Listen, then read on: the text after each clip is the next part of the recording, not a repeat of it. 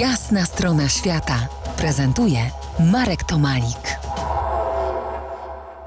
Gościem jasnej strony świata Adam Kwaśny, podróżnik, pisarz i scenarzysta. Wychodzi na to, że tam na Kubie jest y, chyba silna polaryzacja religijna. Chrześcijaństwo jest inaczej niż u nas y, pojmowane. Zresztą katolików jest obecnie na Kubie ile? No, około 2%. Malutko, bardzo. Ochrzczonych osób jest więcej, ale tak naprawdę praktykujących jest y, znacznie mniej. Y, Natomiast religijni Kubańczycy, którzy właśnie bardziej y, wyznają Santerię czy Palomonte, te afrokubańskie religie, uważają, że wszystkie religie są prawdziwe. W związku z tym też nie szkodzi pójść czasem do kościoła, bo to też może przynieść szczęście, jakąś dobrą opiekę boską. No a po co tam w takim razie Jan Paweł II pielgrzymował? No Jan Paweł II pielgrzymował na Kubę, odwiedzając różne miejsca y, na świecie. Zresztą ta jego pielgrzymka miała bardzo dobry wydźwięk, bo on y, przyjechał na Kubę z dużym szacunkiem do Kubańczyków y, i do tego, jak, do ich historii, nie, ocenia, nie oceniając, nie rugając. Y, Dzięki jemu uwolniono y, więźniów politycznych.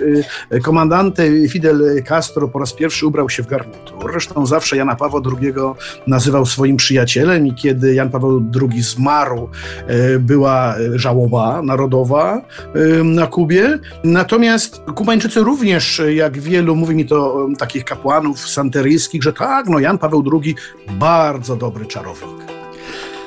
No, ciekawe rzeczy opowiadasz. E, Wychodzi na to, mm, że tam na Kubie religia jest y, być może ukrywana. I jakby to powiedzieć podwójnie. Najpierw przed y, Hiszpanami była kryta, potem przed y, rewolucją kubańską. No a teraz też kryją się z tą religią? E, Oczywiście ca, całe to sekreto i ukrywanie re- religii afrykańskiej przed Hiszpanami, e, to, to jest nawet weszło tak, e, no to samo sekreto, czyli ten sekret, wszedł w taki rodzaj rytuału, czy obecny jest właśnie w religiach tych afrokubańskich. Natomiast dzisiaj absolutnie nie. To znaczy dzisiaj wszystkie religie są praktykowane, prakty, praktykowane absolutnie otwarcie mm, i Jorubowie, i właśnie Santeria, i kościoły protestanckie, i kościół katolicki, który jest tam chyba najsłabszy, ale mi się wydaje, że to nawet nie jest kwestia. Oczywiście on był przez pewien czas y, represjonowany w jakiś sposób, czy ograniczano jego wpływy, natomiast mi się wydaje, że to jest nawet kwestia praktyczna. Po prostu kościoły protestanckie więcej robią dla ludzi, w takich, dla społeczności, tak bardzo konkretnie, nie tylko o kwestie wsparcia duchowego, o tu chodzi, ale również materialnego. Więc ja nawet widzę większą aktywność kościołów protestanckich. Na Kubę przeważnie księża to jednak są misjonarze. Natomiast najsilniejsze są te religie afrykańskie, one wręcz stanowią o tożsamości Kubańczyków. I to nie tylko ludzi powiedzmy starszych, czy, czy bo powiedzmy z mniejszych ośrodków, ale to są profesorowie, lekarze, adwokaci. Ty mówisz, że ja sobie tak myślę, że a może świąt na Kubie nie ma, bo nie ma tam przesilenia zimowego. Tam dobrobyt, y, plony niemal równe przez okrągły rok.